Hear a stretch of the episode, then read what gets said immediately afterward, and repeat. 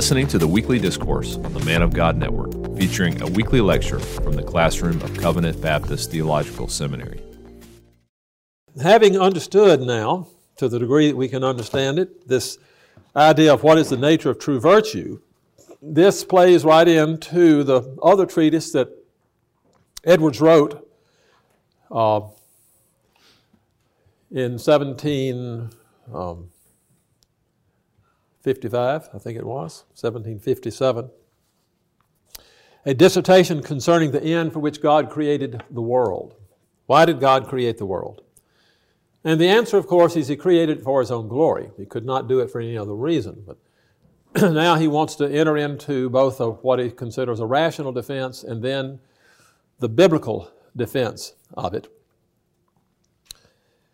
The introductory section Edwards deals with the different kinds of ends or the different kinds of purposes that exist. We have a, a variety of purposes in the things that we do. Uh, some purposes are more important than others. Uh, some purposes are very important but are subordinate to what might be called a chief end. And so he, he tries to give these definitions, and he does a good job of it, as he usually does. He defines the various kinds of ends or purposes. One is called an ultimate end. An ultimate end is that which an agent seeks in what he does for its own sake. Uh, it may be small, it may be large, but it is something done for its own sake. Say you're taking a trip to Richmond, and this is a business trip. Your chief end is to go to Richmond uh, and to engage in discussion with some sort of a, a business partner and to achieve a deal. That's your chief end in making this trip to Richmond. And that is an ultimate end. It's your chief end, it's your ultimate end in the trip. But along the way, you have an aunt that lives in a suburb outside of Richmond. You like this aunt, you want to commend her for something she's done, and so you make a trip to see your aunt at the same time. That is not your chief end in going to Richmond, but it is an ultimate end. It is something good in itself. It is not subordinate to your getting your business deal. It's not a means by which you're going to do it. It is something, a good thing in itself that you've decided uh, to do, and so it can be called an ultimate end. So this trip has two ultimate ends, but only one chief end. Any action you have can have many ultimate ends, things that are good in and of themselves, that are not subordinate to, not subservient to your chief end, but uh, are, are not your chief end. So you may want to go see a water park to see how they constructed it on your way to Virginia. You may want to go see your aunt. Uh, you may want, want to uh, see a particular forest and a tree that's in that forest. And so you can have these ultimate ends, these things that are good in and of themselves. And when you've done it, it's over. But it is not a subordinate end to your business trip. So it's not subservient to that. It is an ultimate end. But the chief end for the trip is uh, to accomplish the, uh, the business deal. So we find those kinds of ends, those kind of purposes in the, uh, in the world. Um, then he, he defines a chief end, that is, an end that is most valued and most sought after in what an agent does. An agent may have two ultimate ends in what he does, but only one of these is his chief end. then there is what is called a subordinate end. That is something to be accomplished in order to accomplish something else.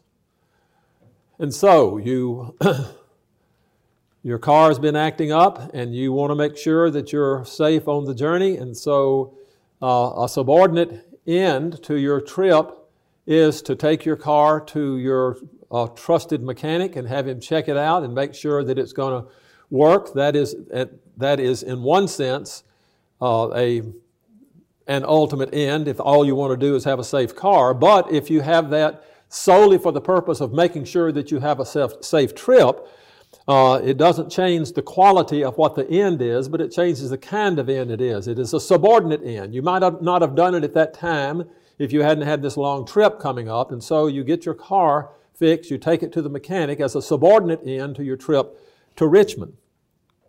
Something to be accomplished in order to accomplish something else. Sometimes subordinate ends can be greater than some ultimate ends.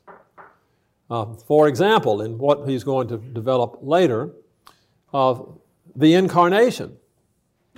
The incarnation is a great end and is superior to virtually any kind of ultimate end or any kind of chief end that we could come up with, but in God's scheme, the incarnation is a subordinate end. What is the subordinate to? It is subordinate to the, a divine being taking on himself our nature uh, for the purpose of living in obedience to the Father under the law, for the purpose of being the perfect righteousness and therefore the perfect sacrifice, for the purpose of redeeming a people that was given to the Son, for the purpose of their living in the presence of God and glorifying Him forever. And so you have a, a, large number of subordinate ends that, if you look at them in and of themselves, would be superior to most of, in fact, all of the chief ends that we could come up with. And so a subordinate end can be a very important thing, but if it is in view of accomplishing the chief end, then it is called a subordinate end. and in, then he defines an inferior end.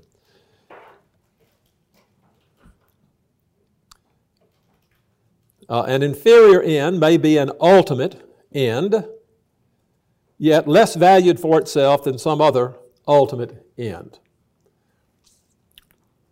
So you're going on your trip, all of a sudden you realize that you cannot do three of your ultimate ends, you can only do two of them.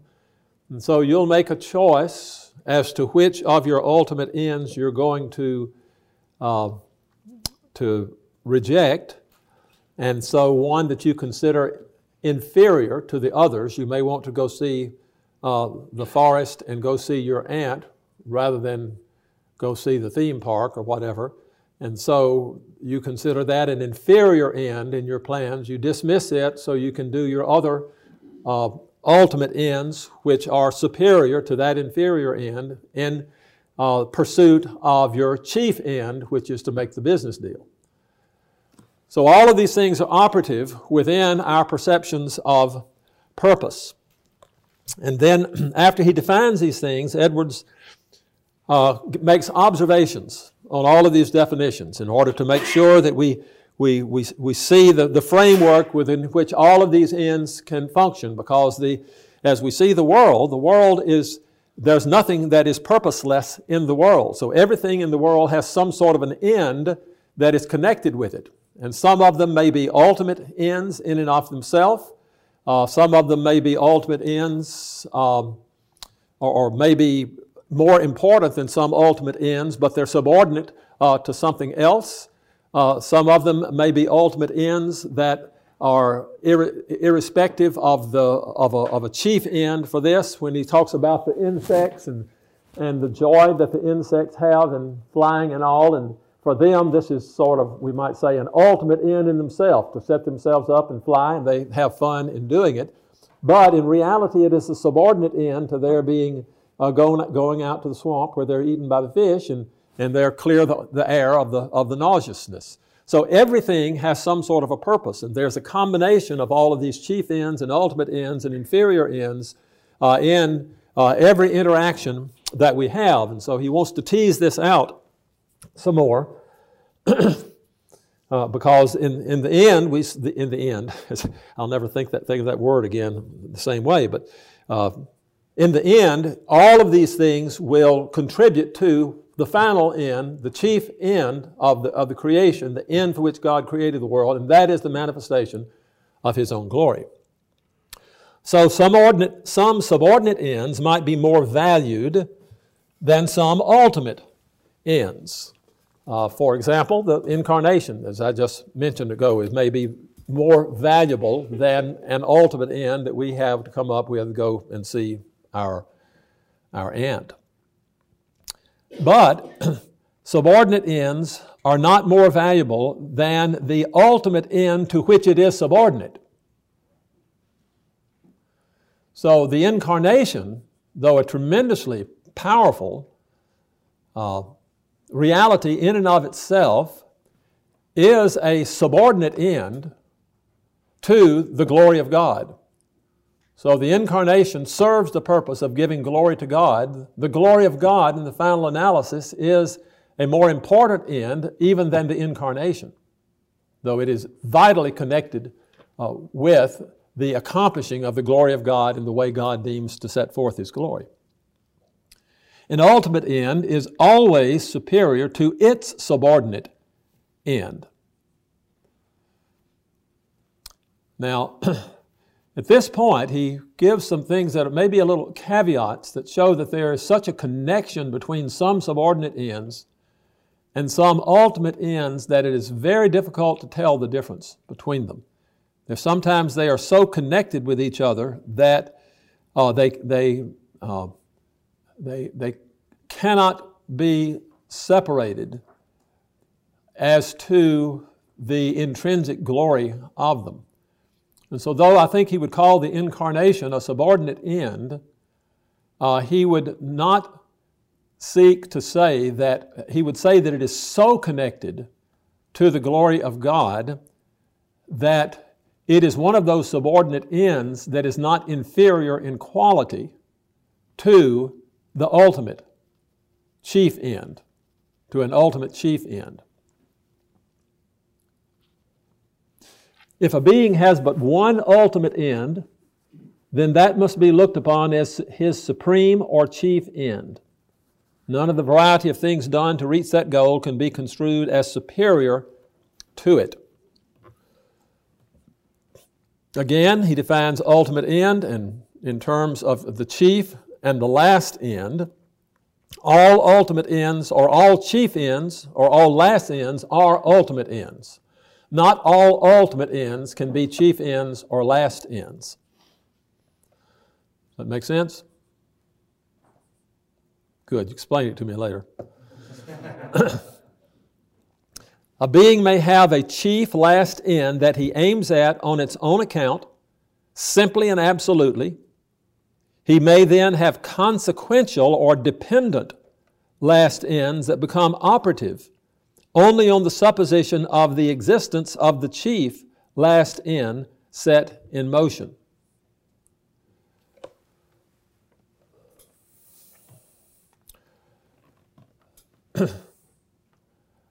so within the let's, let's just let's do it again with the, the reality of the incarnation and the, and, the, and the consequence of the glory of God. Within the framework of that, there are many things that have to do with ultimate ends, subordinate ends, and chief ends that, in and of themselves, can be considered both ultimate and chief within the framework. But all of these things, in, uh, as, as a, a corporate body, are serving the last end of the glory of God. So, the, the hatred that, was gener- that Christ's virtue generated within the uh, Pharisaic community, within the, the community of the Jewish religious leaders. What was the end of that? The chief end of that was that he would be crucified. So, the chief end of their hatred that was generated by Christ's own virtue, by Christ's own honesty and his setting forth the truth, and his claims to be Messiah, uh, the, the, um, his, his purpose in that was to glorify God, but also as a subordinate end was to inflame the hatred of the Jews, with the chief end of their hatred being his crucifixion. But then that chief end, which is the result of these subordinate ends, becomes a subordinate end to another thing. So there is within this framework a series of subordinate ends and chief ends and ultimate ends uh, that exist in and of themselves, but then in the grand scheme of things, they take upon the status of subordinate ends to that one chief thing that God aims at, and that is which that is his own glory. So the, uh, the original ultimate end is the only cause in the final analysis or the occasion for all the consequential ends. Now, this gives meaning to everything, and in the end, since he's arguing that this is the glory of God, we will see how everything that has happened fits into the glory of God. Though in the way they operate within the sphere, they may, they may be ultimate ends in themselves, sometimes they may be chief ends in themselves, but all of them are subordinated to this, to this one thing. So the original ultimate end that God has in the creation of the world determines the ultimate end he has for all of his creatures and all of his works of providence. These ultimate ends cannot be seen as his last end in the creation of the world. As, as even though within their sphere they may appear to be a chief end, within their sphere they may appear to be, be, be clearly a subordinate end and serve of another chief end. But in the final analysis, everything all ultimate ends cannot be seen as his last end in the creation of the world. And all the original ultimate end is the only cause or the occasion for all the consequential ends. That which, nevertheless, is the general tendency of his ultimate end in the acts of providence must be the ultimate end of creation itself. And this is, this is where he develops this idea I've been talking about. Many, there are many ultimate ends uh, in providence, there are many chief ends in providence. And the general tendency of all of those things in the end must be what his chief end is, what the ultimate end of creation itself is. And then he closes this discussion with the, uh, demonstrating this proposition if there is one thing that is absolutely and independently agreeable to God, then that one thing is the last end of creation in the highest sense. That is, the chief end. That is the culmination of all these other combinations of ends uh, as, they, as they terminate upon particular issues within the, within the created order. Finally, that thing which is agreeable independently and absolutely to God, then that one thing is the last end of creation in the highest sense. That is, the chief end. If there are vari- various things of that nature, then there must be a diversity of chief ends. But indeed, of course, there is only one chief end that God has in the creation of the world. So that's, that's his, the, his definition of ends. How do, how do we discern the, the kind of, of coherence, and the kind of symmetry that we will eventually see with, within the world? We will see how all of these things have contributed in their own way to different aspects of what will be the final manifestation of the glory of God, both in the, manif- in the manifestation of all of His attributes, and how each of these things contributes to that, each of them, in a, in a sense, being an, an end in itself, but in the final analysis, contributing as a subordinate end to that chief end that God has that is intrinsically, uh, absolutely uh, the thing that He aims at in creation. Now, he has a chapter which is normal with Edwards on what does reason teach concerning this affair. He makes several general observations. He says, finally, this is a matter of divine revelation. We can decide this only on, on divine revelation. But since objections have been made supposedly from the dictates of reason, and this is how we've talked about this before, how Edwards takes people on their own ground many times. Many objections to this have been made from the dictates of reason. Edwards te- seeks to show from reason what may or may not be supposed is God's ultimate end in creation. So he's interacting with all what the, these reasonable objections to God making his own glory the last end of the creation. Nothing can be God's last end, which would imply God's indigence, dependence, insufficiency, or mutability. So if, if God accomplishes something that was not his original intent, if he is mutable in this, if he cannot actually bring it about, if something happens that is, that is opposite to what God intended, then this shows that he is an indigent being. So that, that cannot be his last, the way he operates to create his last end. Something good and valuable in itself is possible, that is possible of attainment, is worthy of being the last end of God's operations. So, God's existence and perfections cannot properly be attained. Now, this is so, someone was talking yesterday about how there are certain elements of, of Edwards' thought as he deals with, with different ideas that get right at the heart of what is called process uh, theology, um, in which God is becoming something as God interacts with the world. He is becoming, his perfections are increasing. Uh, Edwards has this discussion at this point uh, to say that this is, uh, this is irrational, to think that, that, that God is a, is a becoming uh, being. God's existence and perfections cannot properly be attained because these eternally exist and thus are prior to any attainment.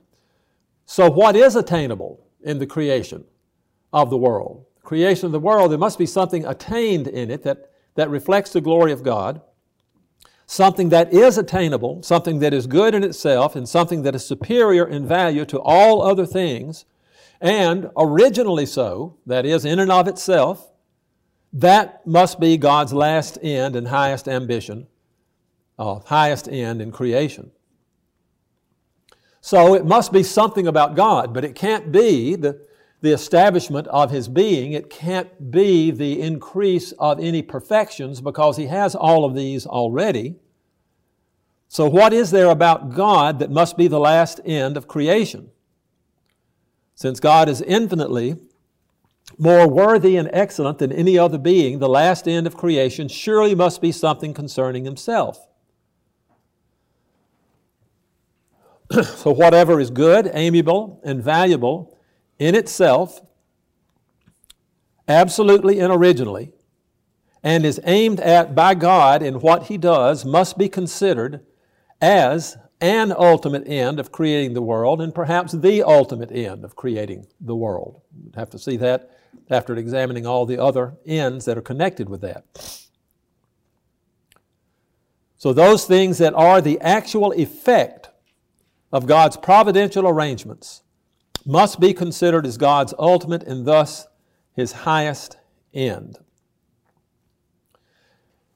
So, that, that is the, the sixth suggestion that he makes, general observation. And then he begins to make further observations that are extensions of this one says those things that are, are the actual effects of God's providential arrangements must be considered God's ultimate and thus highest end in creation. So, what are the actual effects? What is it that is accomplished by God's creating the world and creating the world as it is, as, a, as an interconnection of um, moral beings in His highest created order?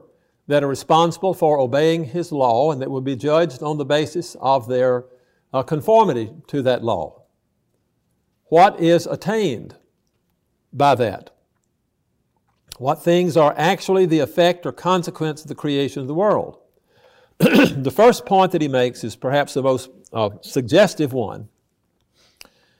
He says that the actual exertion of those attributes in which there is a sufficiency but no opportunity for exercise. God created the world in order to manifest or to exert those attributes in which there is an intrinsic sufficiency, but no opportunity for exercise. For example, Within God, the Godhead, as He exists in and of Himself, is a sing, of single essence in three persons. Where is there an opportunity for manifestation of power? Where is there an, uh, an, an opportunity for manifestation of wisdom? Where is there an opportunity for manifestation of justice? Where is there an opportunity for manifestation of goodness? of truth, of mercy, of loving kindness toward an inferior being. In and of himself in his Trinitarian existence in eternity, where is there opportunity for the manifestation of any of those things for which there is an intrinsic sufficiency? And so, since there is no manifestation, if there is no being outside of him, it's no being upon which these things can be exerted, this, in a sense, and Edwards would, would argue this, makes the creation of the world something that is in, eternally, intrinsically pleasing to God and is the foundation of the creation of the world. He says it is an emanation of all of these potentialities ad extra. It's a multiplication, as it were, in some sense, not in substance or essence, but it is a multiplication of these things because they now have manifestation and they can be observed in the number, excuse me, of intelligent beings that know it and experience it and praise it. Now, this is a point at which Edwards has been criticized because Edwards seems to say that the creation of the world is a, is a necessary operation of God for Him to manifest His completeness. And most Christian theology, in particular Reformed theology, says there cannot be anything that God does in which He manifests a dependence upon the created order. He manifests a dependence upon creation, that creation is necessary, that it is a necessary outflow of His being because He is independent in and of Himself. He has love in and of Himself. He has complete fulfillment in and of Himself. And I think it probably is true that Edwards doesn't agree with that. He says that God is not incomplete in himself because all of these things are present in him as a sufficiency. But it is his own love of himself and his the idea that to know these things is good and to enjoy them is good that drives him to have other intelligent beings to know them and enjoy them. And that this is a necessary operation for the manifestation of potentialities, the manifestation of sufficiencies for which there is no opportunity for de- demonstration. so, if the sufficiency to do something is a good thing in itself, then the operation of it is an excellent thing. A sufficiency is not more valuable or glorious than its operation is valuable or glorious. God delights in the attributes themselves, and so therefore he delights in their operation. He delights in his disposition, his intrinsic sufficiency to do justly and to contrive things wisely. And so, therefore, he delights in the actual opportunity to do justly and to contrive things wisely, contrive of things wisely. Uh, we see this in his uh, Edward series of sermons that was published under a history of the work of redemption. Edward says in that, from what has been said, we may see the glorious wisdom of God. It shows the wisdom of God in creating the world in that He has created it for such an excellent use to accomplish in it so glorious a work. It shows the wisdom of divine providence in that He brings such great good out of such great evil, in making the fall and ruin of mankind that in itself is so sorrowful and deplorable, an occasion of co- accomplishing such a glorious work as this work of redemption and of erecting such a glorious building whose top should reach unto heaven, in bringing his elect to a state of such unspeakable happiness. And how glorious is the wisdom of God appearing in that long course and series of great changes in the world in bringing such order out of confusion, in so frustrating the devil, and so wonderfully turning all his most subtle machinations to his own glory and the glory of his Son, Jesus Christ. And so God delights in the operation of these things for which there is an intrinsic sufficiency in Himself. And so Edwards argues that therefore this glorious, these glorious perfections should be known by other beings than himself. If it is fit and desirable that God's glory be known in the exercise of his attributes, then it is fit and desirable that a company of intelligent and glorious beings know these attributes in their exercise. So these things are worthy to be known by other beings. But not only are they worthy to be known, since God loves himself infinitely in perfection and perfectly and loves himself because of the perfection of all of his attributes and even all of the potentialities that exist within his attributes, if such attributes in exercise, in exercise are worthy to be known, then they're worthy to be loved. That such attributes in exercise should be understood is a less thing than that they should be loved. If it is fit that God should understand and love the display of His attributes, it is fit that He should desire that they be known and loved. Not only should God esteem and love His own excellency, but He should esteem and love the love of His excellency. So, for Him to love it and then to create beings that also will love it is completely consistent with the potentiality that is within His attributes that already are known and understood and loved by Him, but in the actual manifestation of them, they are loved by others. This is why He says that it is a multiplication in some sense of these attributes not as they are in themselves, not in substance, not in excellence, but in the number of intelligent beings that actually know these things.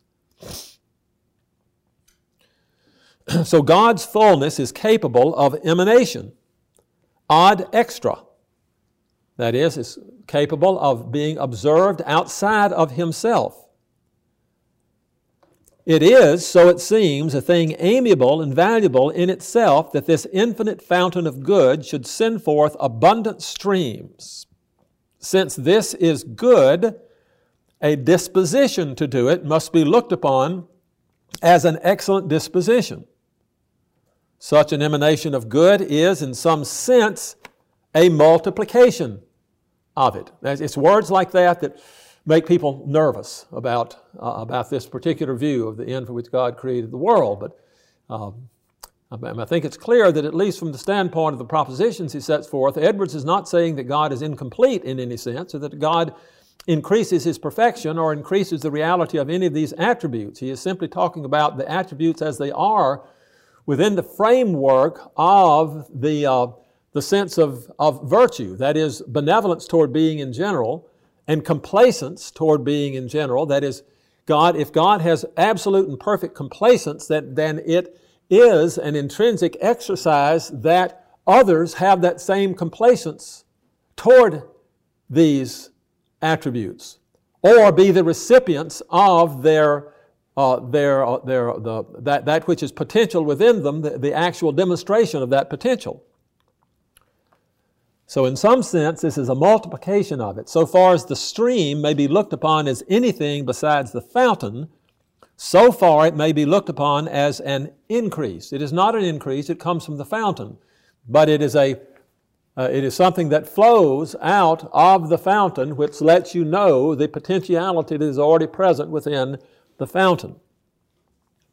Philosophically, Edwards concluded that a disposition in God as an original property of his nature to an emanation of his own infinite fullness was what excited him to create the world. And so that the emanation itself was aimed at by him as the last end of creation.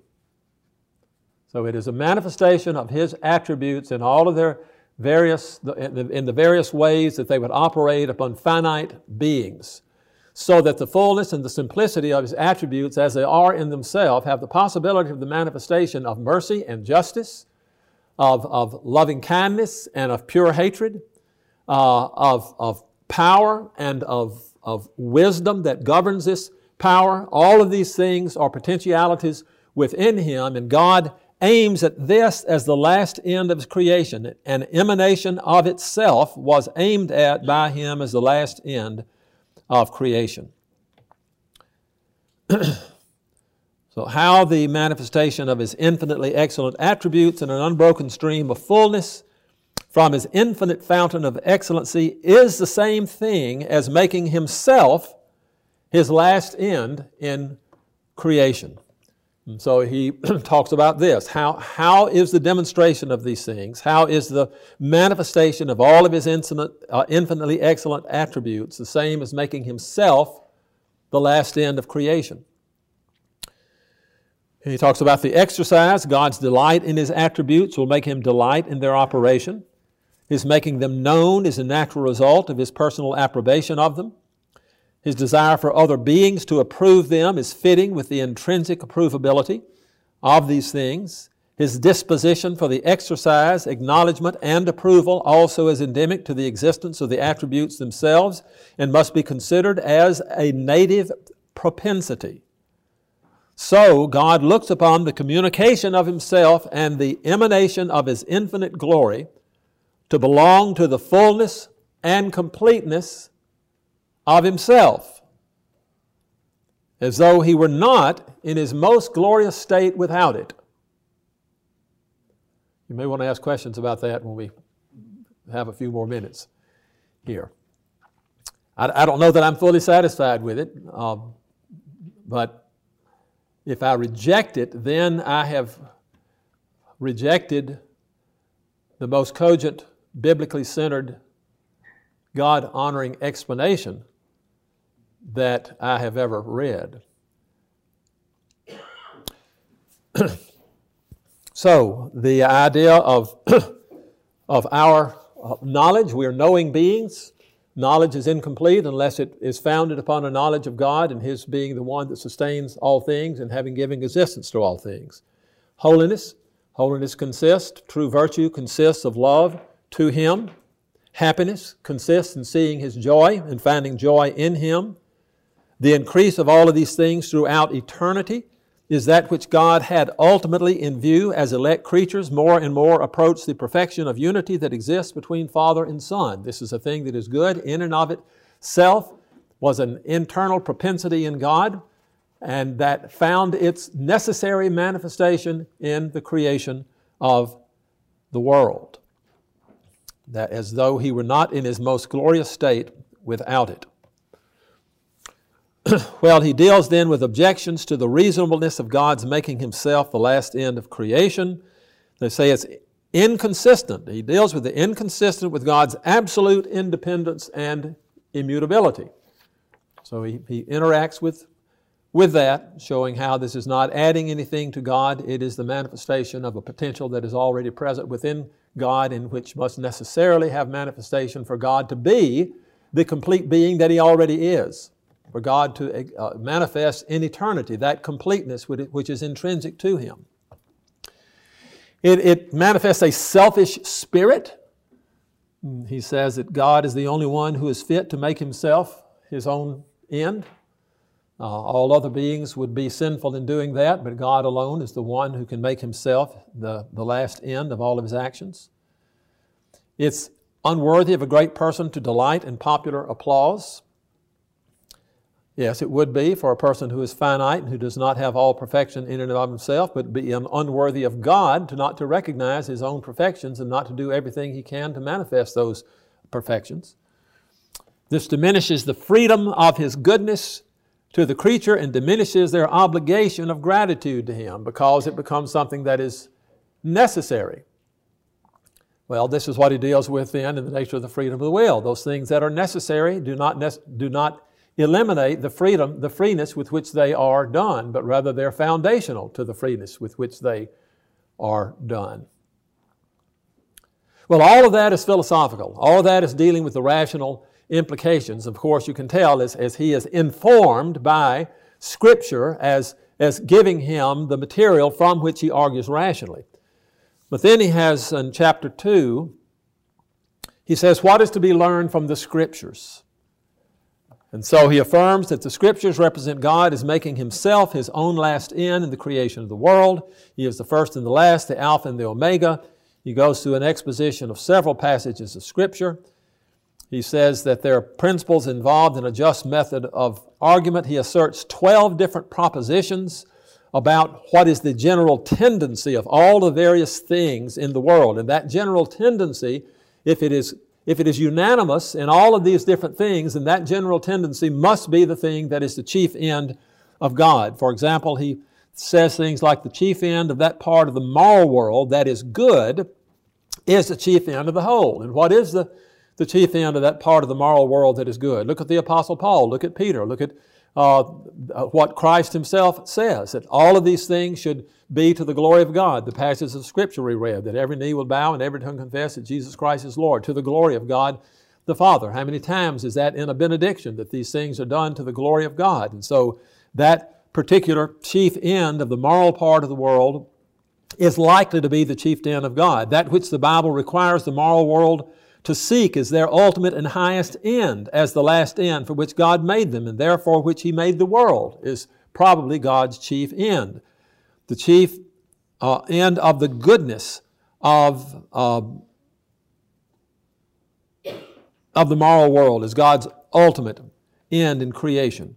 Those desires of the best persons in their best frames most nearly conform to God's last end in creation. And he has texts of Scripture that do this. And then he deals with particular texts that clearly state that God does all things for his own sake, uh, that his manifestation of his goodness is his chief end, uh, that he requires men that they should uh, desire God's glory, that Christ, Christ sought God's glory as his highest and chief end, that God's glory is the last end of the great work of providence, the great work of redemption by Christ, and so forth, scripture after scripture after scripture, which sets this forth. And so he uh, concludes that the ultimate end of creation is but one thing, and that is the glory of God. So God's mercy would not have a manifestation, uh, would not, even though there's a potential for it in Him, would not have a manifestation if there were not the opportunity for God to show mercy to beings who did not deserve His goodness. Uh, God's uh, perfect justice would not have manifestation unless there were beings who had violated His law, so that the perfect vengeance that He takes upon uh, that is a potential within His nature based upon His, his idea of absolute uh, justice would not have manifestation apart from those who were, had become lawbreakers and were deserving of His wrath. His uh, infinite loving kindness and condescension to people would not have manifestation without uh, the opportunity for him to send his son in their nature to take their part upon himself, both in obedience and in the experiencing of the wrath of God, and finally to conquer death and to conquer all enemies by his resurrection from God from the dead, and then to come and be seated at his right hand to intercede for them, though they continue to be unworthy in and of themselves. What loving kindness would have in manifestation without the world being created with such uh, a potential within it, with, with such a, a reality of expressing God's potential within it. And so, by the demonstration, by the manifestation of the glory of God, we're talking about God's glory as it is in its simplicity, as it exists in Him as a being undivided in essence and yet existing eternally in three persons with the distinctive attributes of personhood characterizing each of these persons, yet manifesting the, the simplicity and unity of the same essence. There is within these relationships all of these potentialities that can be operate and even show not only the potentialities, excuse me, the potentialities that are within God in His simple essence, but the potentialities that are expressive of their interpersonal relationship so that some things can be manifest more clearly by the Spirit and more uh, uh, uh, fittingly by his person than by the Son, and some things more fittingly manifest by the Father than by the Son or the Spirit, and some things more fittingly manifest by the Son than by the Spirit or the Father, so that it is perfectly fitting that the incarnation be the incarnation of the Son, uh, and that the love of God is manifest, the love of the Father is manifest by the giving of His Son, and that the power of the Holy Spirit as he reflects the power of the entire Godhead, is seen in the way in which he regenerates those who are dead in trespasses and sins, in which he indwells them and sanctifies them, showing the holiness of God and, the reality that he is the Holy Spirit by His bringing us to a perfect state of holiness uh, in our uh, process of sanctification and our final uh, residence in heaven. And so the glory of God is shown both in its simplicity and in its essence, and in all of the various potentialities and distinctive properties of each person in the manifestation of redemption. And so the creation of the world is that which uh, gives the, ex, uh, the expose, we might say, of those, those things that are potential, those things that are resident within God as He is Himself, as a simple single essence being, but as a being that, has, that exists eternally in three persons, and that these things have manifestation as a result of the way He created the world and the purpose for which He created the world. Thank you for listening to the weekly discourse. If you've been blessed by this week's discourse, please consider subscribing to the Man of God Network so that you can continue to be blessed with resources like these. If you'd like to learn more about Covenant Baptist Theological Seminary, visit us at cbtseminary.org.